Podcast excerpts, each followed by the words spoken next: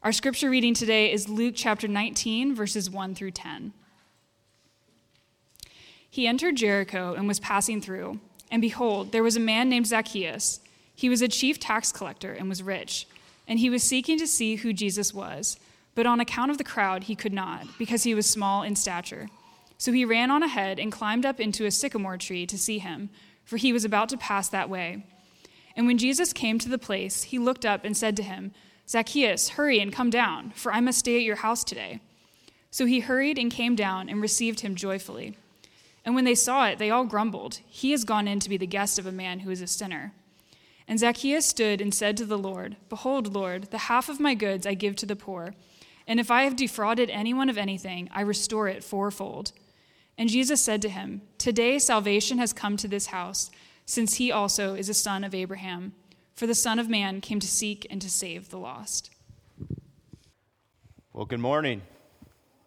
This is very tall for your very tall pastor. Uh, but my, yeah, my name is James, and I serve over at the Vine Church, and it's a delight to be here. It's a delight just to hear kids in service as well. Um, and so, I, a lot of what I do at the Vine is with family ministry, and so I love the voices of kids, that they're with us as we worship um, and open God's uh, word together. Um, my, my wife and I, we've been in Madison now for 10 years. Uh, I got three littles um, Lucy, who is going to be getting first grade tomorrow. Sad, we all are, that summer is now over, at least in our house. Uh, then I got a three year old and then a one and a half year old as well. So we stay fairly busy um, as a family.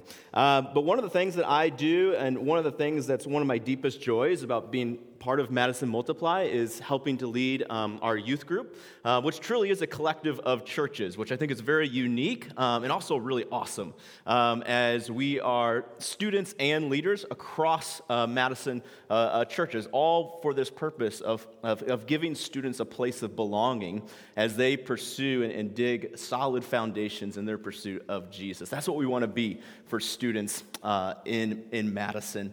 And uh, I had, this is one of my favorite, or uh, one of my, um, uh, one of my favorite weeks of summer so far has been preparing. We have a youth event actually right after this.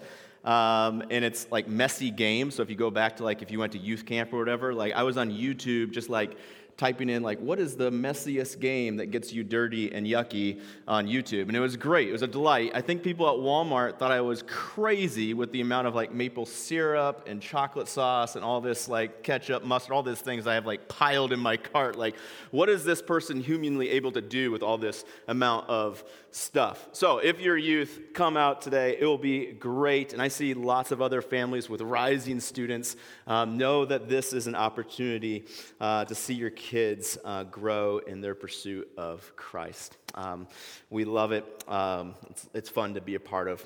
Uh, but as um, was introduced, learning evangelism from Jesus, um, it's, uh, it's, it's been challenging for me. Uh, I'll just say right out of the gates, like evangelism is something I know that is something I'm supposed to do as a follower of Christ, but it's really hard. Um, this has been very convicting for me as I've looked at this text with Zacchaeus and Jesus. Um, as much as I'm talking to you, I'm really, the Lord has really been working in my heart, um, first and foremost. And I want you to know that. And I, I said this uh, the other week when I was at uh, Eastside Church, um, and I'll say it again because I really believe this. I really hope this uh, in this series that, you know, the new flex lane on the Beltline, like it's awesome, right? Flex all the way through Madison. I was like, man, driving in on Sundays, it's dead, and the flex lane has the red cross, right? Like you don't, it's not open because there's no traffic. But here's my hope and prayer that as followers of Christ, Madison Multiply and, and other gospel centered churches in Madison, that we would see that red check turn to that green check mark, right? Because there's so much traffic on Sunday mornings because folks in our community are desperate to, to know their Savior. That's my hope. That's my prayer as we um, continue in this idea of learning evangelism from Jesus, that we'd be a family of churches shaped by Jesus and how we share our faith and our hope that we have in Him. And may that be true by God's power and by our own faithfulness, that there would be many conversions in our city. Amen?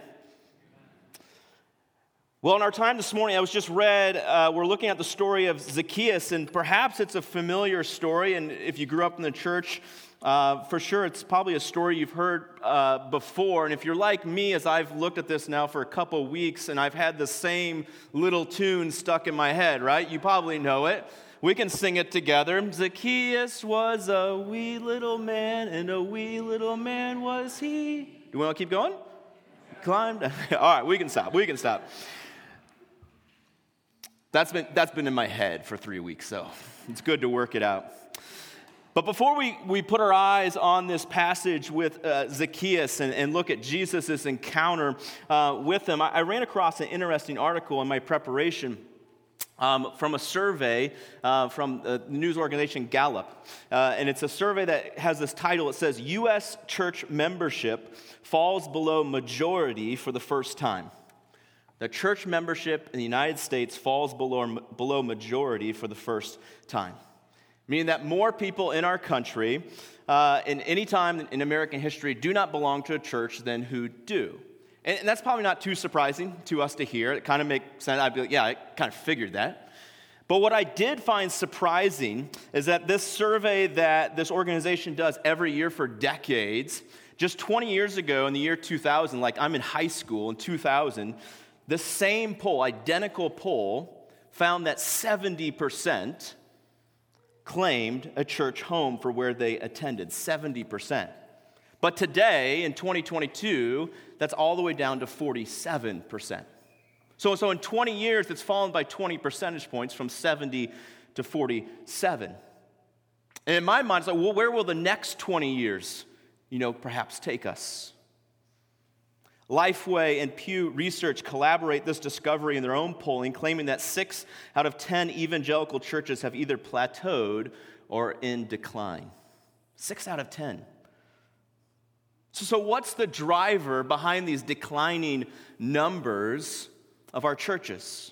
Why are our membership declining? And every study that I looked at, it was the same, uh, the same answer. It's, it's those with no religious affiliation or as they categorize as the nones, N O N E S. And they will stay, uh, every survey I, I, found basically says the same stat. Says one in four American adults claim no religious affiliation. One in four. And the largest demographic of these nones are people like me. It's the millennials, it's the generation Z, it's my age and younger, makes up this nones. And so it's not too radical to say, like, we're living rapidly in an increasing post Christian, post church culture.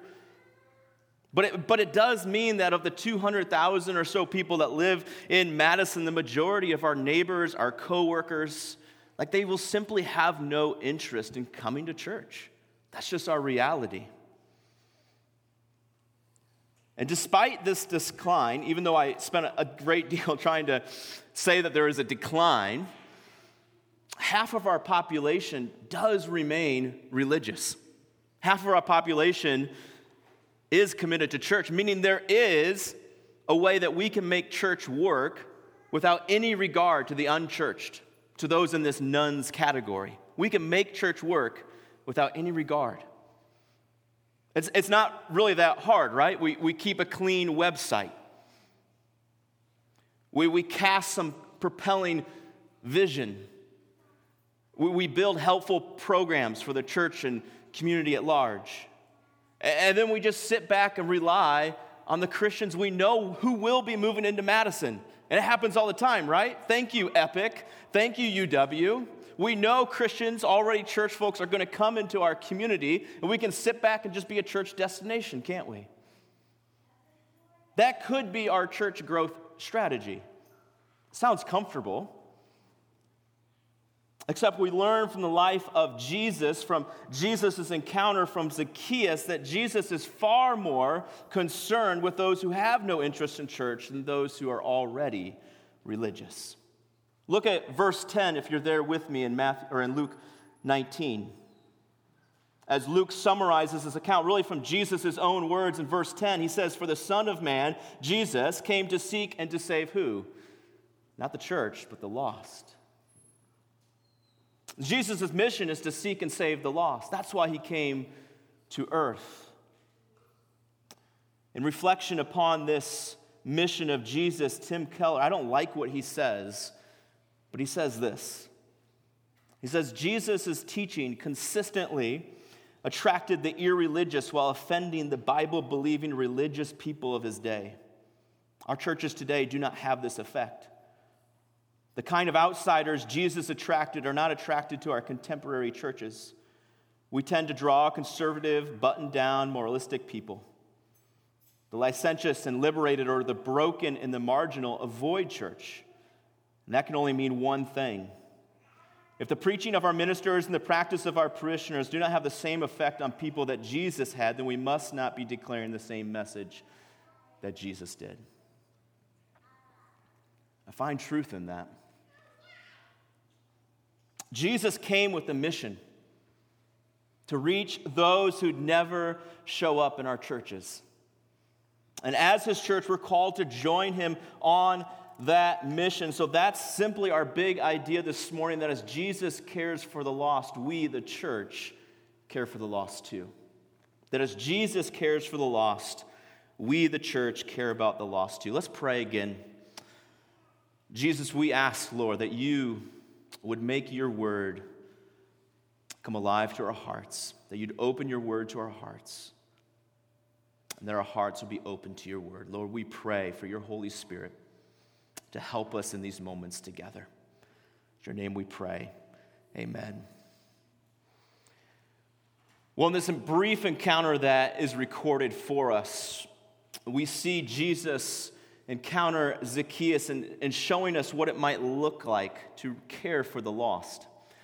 And so, our outline this morning is going to be fairly simple, just following the narrative of this text, simply looking at a, a picture of the lost. We'll look at Zacchaeus as Luke gives us a, a snapshot of what it is to be lost without faith. And then we'll turn and we'll look at our Savior. We'll look at Jesus together. And we'll see his encounter with the lost. And then finally, we'll bring it all together with what do we learn for how Jesus interacts and encounters with Zacchaeus. So that's our direction. We'll look at the lost, we'll look at our Savior, and we'll look at how do we learn from Jesus. Are we all good? Let's go. Well, I'm going to start by saying this about Zacchaeus. In all of Jericho, I believe in my study that he perhaps might be regarded as the most unlikely candidate in all of Jericho to be welcomed into the family of God.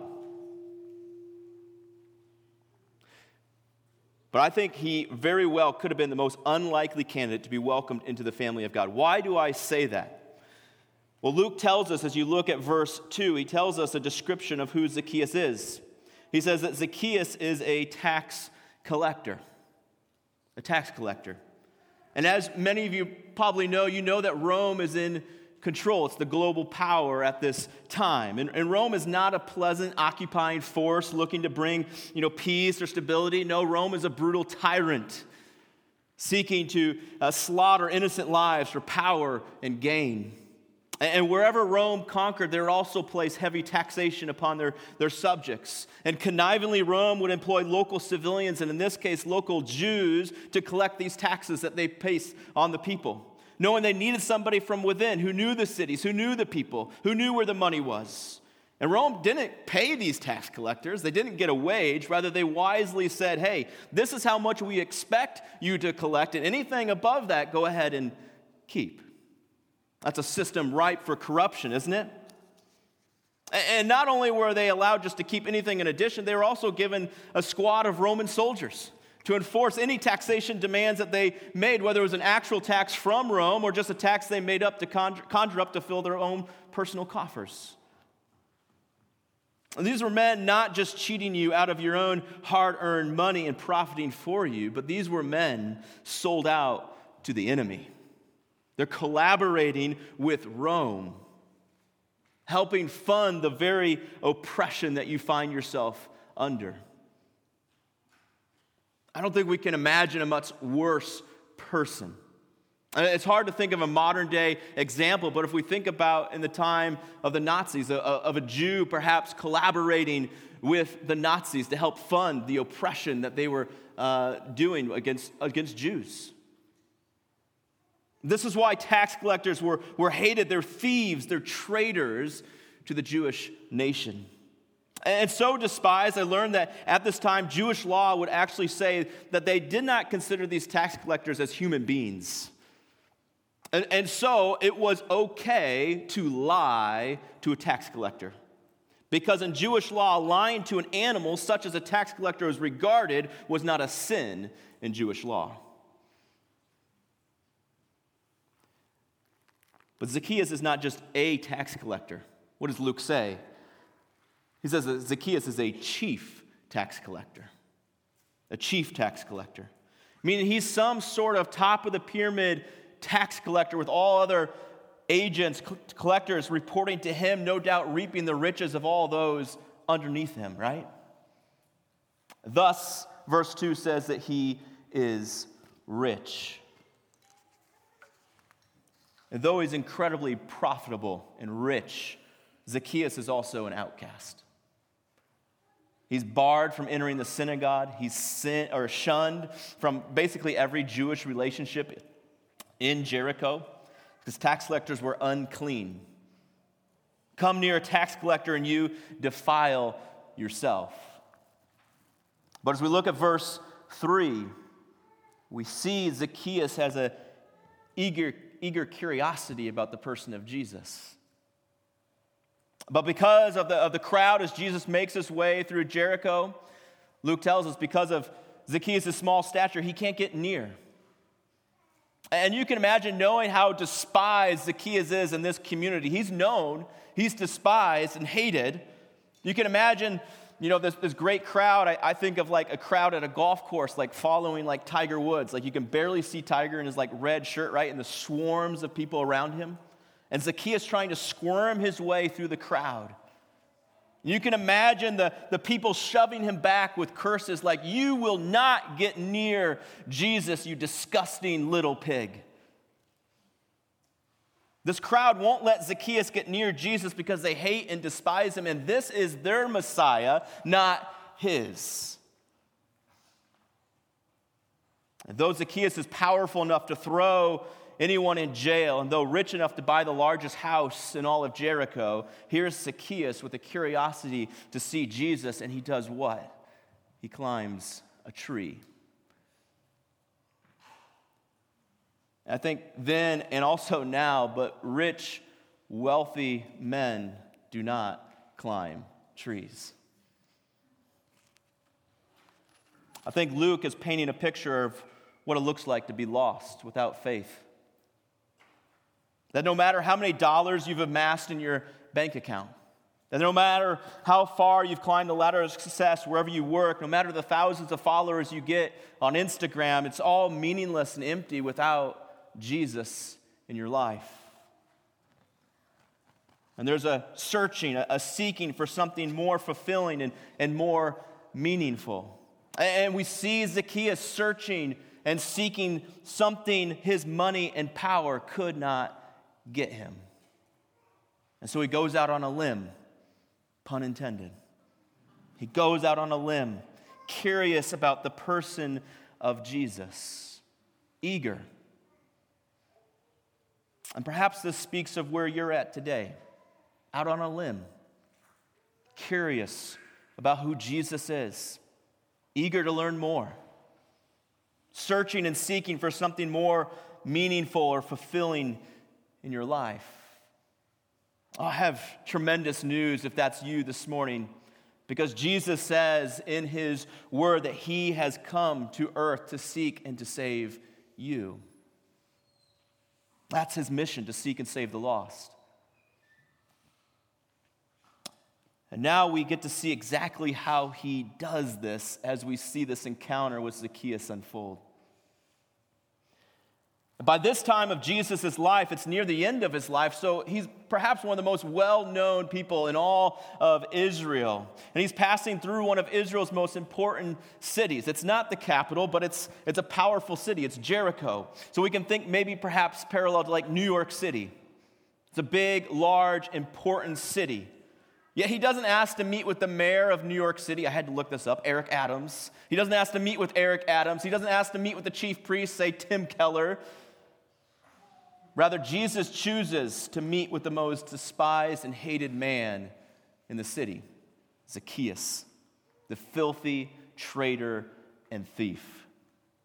Look at me in verse 5. And when Jesus came to the place, he looked up and said to him, Zacchaeus, hurry and come down, for I must stay at your house today. Though hidden in a tree on this limb, unseen perhaps by the crowd, Jesus sees Zacchaeus. And I envision, this is just me speaking, I envision this happening in like slow motion as I think about how this perhaps unfolded. You know, the, the swarms of people, hundreds of people around Jesus, all clamoring for his attention. Like, Jesus, Jesus, like, hey, I got a question. Hey, Jesus, I need healing. Like, Jesus, Jesus. And all this racket of moving through town, Jesus suddenly stops on the path. And he turns and he, he looks up into a tree. And I imagine the, the crowd around him, kind of maybe a silence falling upon them as they all turn and look with Jesus. Like, where's Jesus looking? I, I want to look where Jesus is looking. As they all turn and look, and they all look and they see Zacchaeus in this tree. And with every eye of that crowd on Zacchaeus, Jesus shockingly says, Zacchaeus, I want to spend time with you. I want to spend time with you, Zacchaeus. And if you're like me, you might think, well, that's rather presumptuous to invite yourself over to a house of somebody you don't even know. What is Jesus doing here? What's happening? Well, again, we have to remember the social and religious customs of the day as it relates to Jews and tax collectors. It would be unthinkable for any Jew to enter the home of an outcast and sinner such as Zacchaeus, let alone a religious leader such as Jesus. So, so Zacchaeus literally cannot invite Jesus into his home. That's not going to work. So Jesus invites himself over to his house, much to the shock of Zacchaeus. We see that as we look at verse 6. So Zacchaeus, he hurries down and he comes down and receives him joyfully. Zacchaeus has no idea that this is what would happen as he climbs the tree. He's shocked. Because he's a man that's despised and hated and overlooked. And so when Jesus looks him squarely in the eye, I, I got to imagine Zacchaeus is bracing for some harsh words from the religious leader. Yet Jesus calls him by his name and says, I want to spend time with you. I don't want to spend time. He's not necessarily saying. I'm not looking to spend time with all these people in the crowd. Those who are religious, they're, they're on this pilgrimage to go to Jerusalem to celebrate the Passover. That's where they're all going. These are religious people with him. But he turns to Zacchaeus, who's not religious, and says, I want to spend time with you, a sinner and an outcast. That's who I choose to spend time with. It shocks Zacchaeus and it also shocks the crowd. Look at their response in verse 7. And when they, the, the crowd, saw it, they all grumbled, saying, He has gone in to be the guest of a man who is a sinner. And so, in going to Zacchaeus' home, the home of a sinner, presumably to share a meal, Jesus is willingly polluting himself. He's ignoring every social and religious custom of his day so that he may fulfill the mission for which he was sent to seek and save the lost, to make the unseen seen, to make the outcast belong. In the final moments of this story, we, we see the marvelous result of a lost person encountering the person of Jesus. Look at verse 8. And Zacchaeus stood and said to the Lord, Behold, Lord, the half of my goods I give to the poor, and if I have defrauded anyone of anything, I restore it fourfold. I don't know of anyone who willingly gives away 50% of their wealth. I mean, it's one thing to maybe give it to your kids, but Zacchaeus has given it away to the poor. The guy that was willing to sell out his family, his country for gain, for profit, is now like giving away his wealth like it's Halloween candy, right? What has happened to the person of Zacchaeus? We all know the answer, right? It's the overwhelming love and grace of Jesus. An encounter with Jesus leaves Zacchaeus with a heart changed forever. In fact, church tradition tells us that Zacchaeus goes on from this moment to be an early church leader. Believe, I, I believe in forsaking the, this greedy, selfish practice of tax collecting for what, what can I gain, right? For myself to be an agent of God's overwhelming grace and mercy to others. This is what happens when the lost are brought to the person of Jesus. So, so let's put this all together. What do we learn as we look at this encounter of Jesus and Zacchaeus? There's perhaps many things here, but I want to suggest three things for us today. Three things that we can learn. The first being that of we take the initiative, like Jesus, with the lost. We take the initiative with the lost. As I've said, Zacchaeus is a social outcast. He's despised, he's overlooked, he's hated. And if there's to be any sort of relationship with Zacchaeus, Jesus is going to have to make the first move, and he does. He invites himself over to Zacchaeus' home. In the same poll I referenced at the beginning, there's another statistic that they recorded, and it said that 13% of the unchurched 13% of those who don't go to church indicated that they would visit a local church in their local community if they were invited by a community member.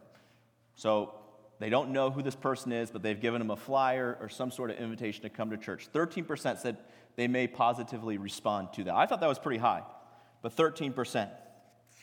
However, if that invitation came from a friend, someone they did know, that number triples to 43% from 13% to 43%, making it nearly a 50 50 chance that someone that you know who doesn't go to church may come with you to church if you just invite them.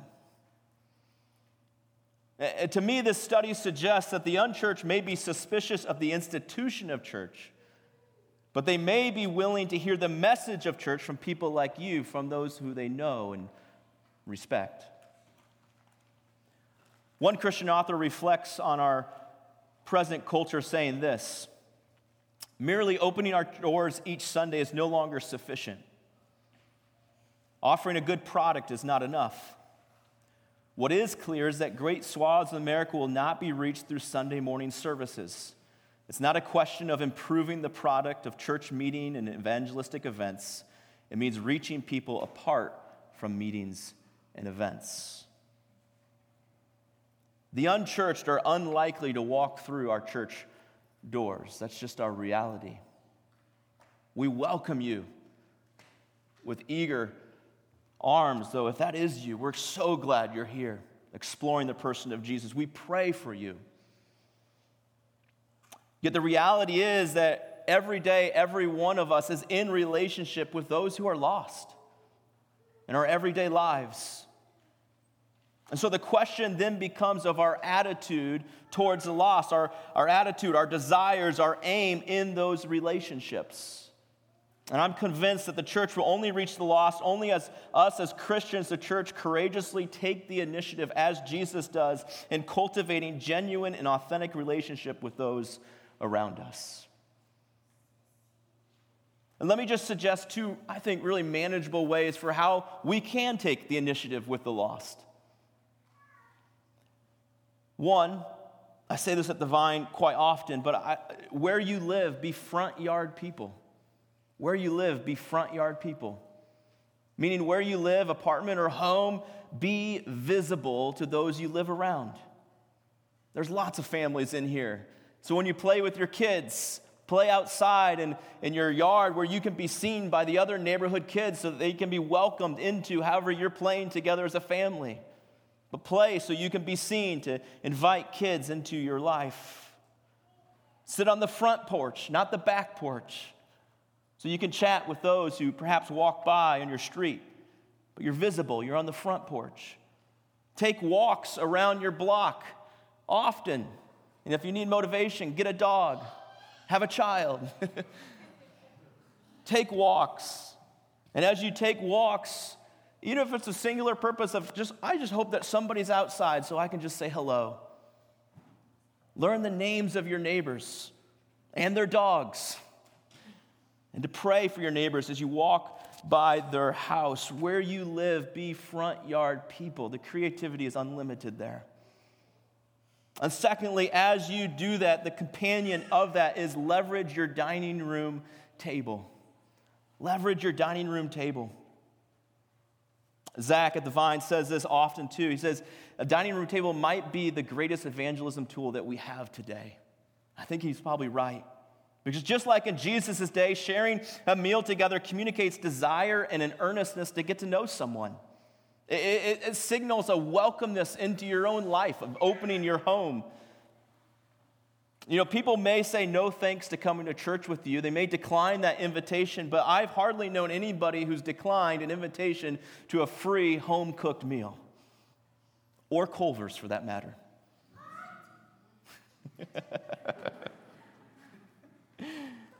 I think as we sit around the table with, with individuals, there's just a normalizing of people.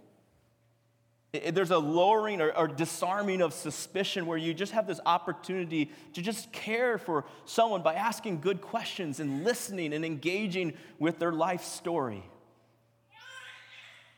Open your home, leverage your dining room table. I think two manageable ways for us to initiate with the lost as Jesus initiates is to one, be front yard people, be visible. And secondly, leverage your dining room table.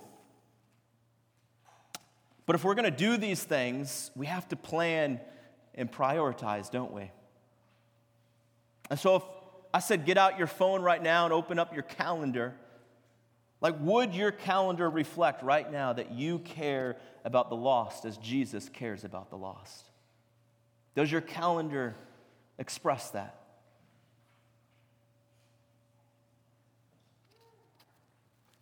But we have to take a step further here. Because if we're going to truly learn from Jesus, we must also consider who Jesus took the initiative with, don't we? In the midst of these crowded Jericho streets with hundreds of eager and suitable dinner guests, Jesus chose to spend time or to take this meal with Zacchaeus, the most despised and hated man in all of town. That's who Jesus started with.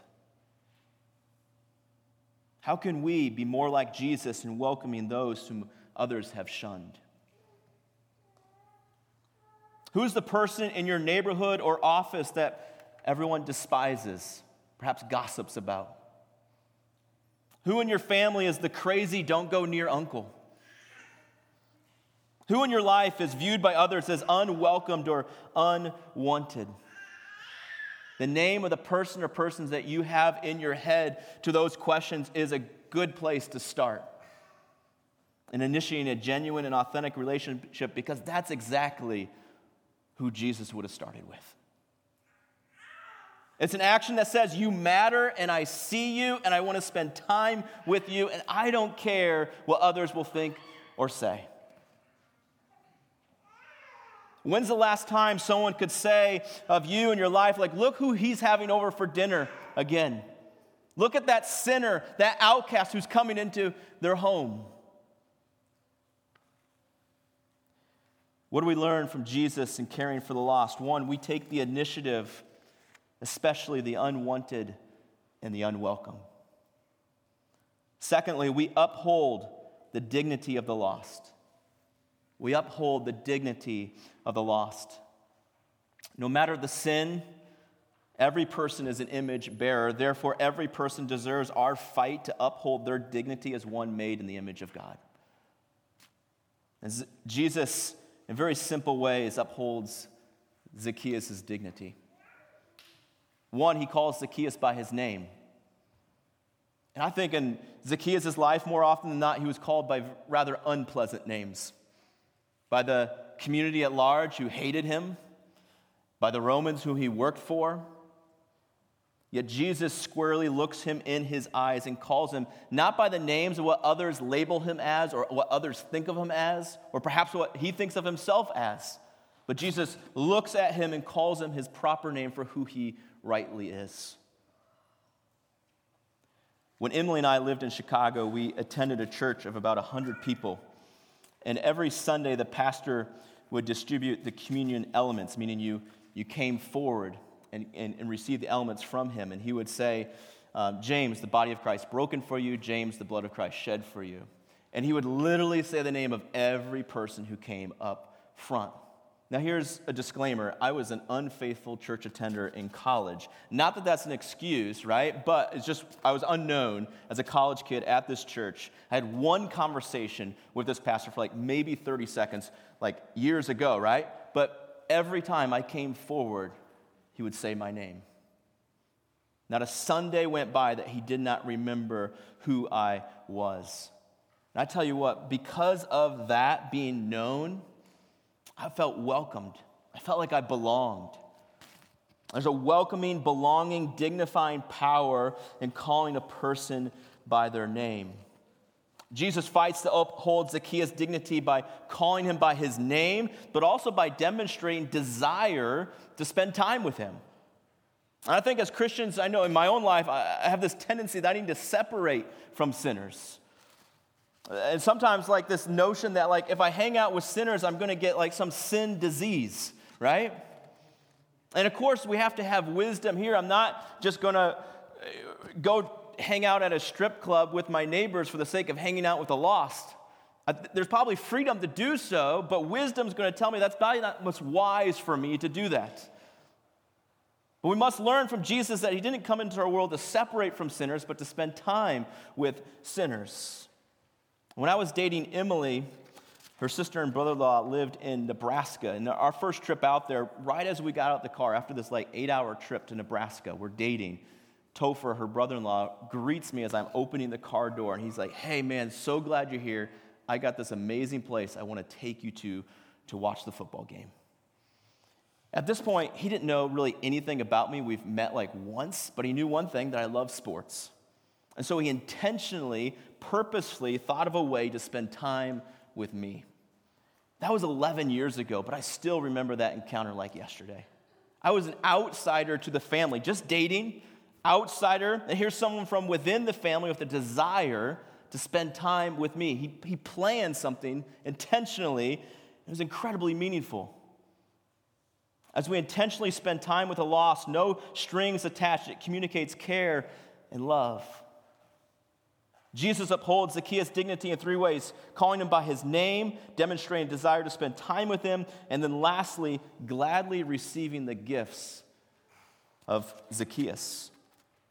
In a sense, Jesus is saying to Zacchaeus, there, there is something that you can do for me. Like, I need food. I need, uh, I need a friends or a companionship.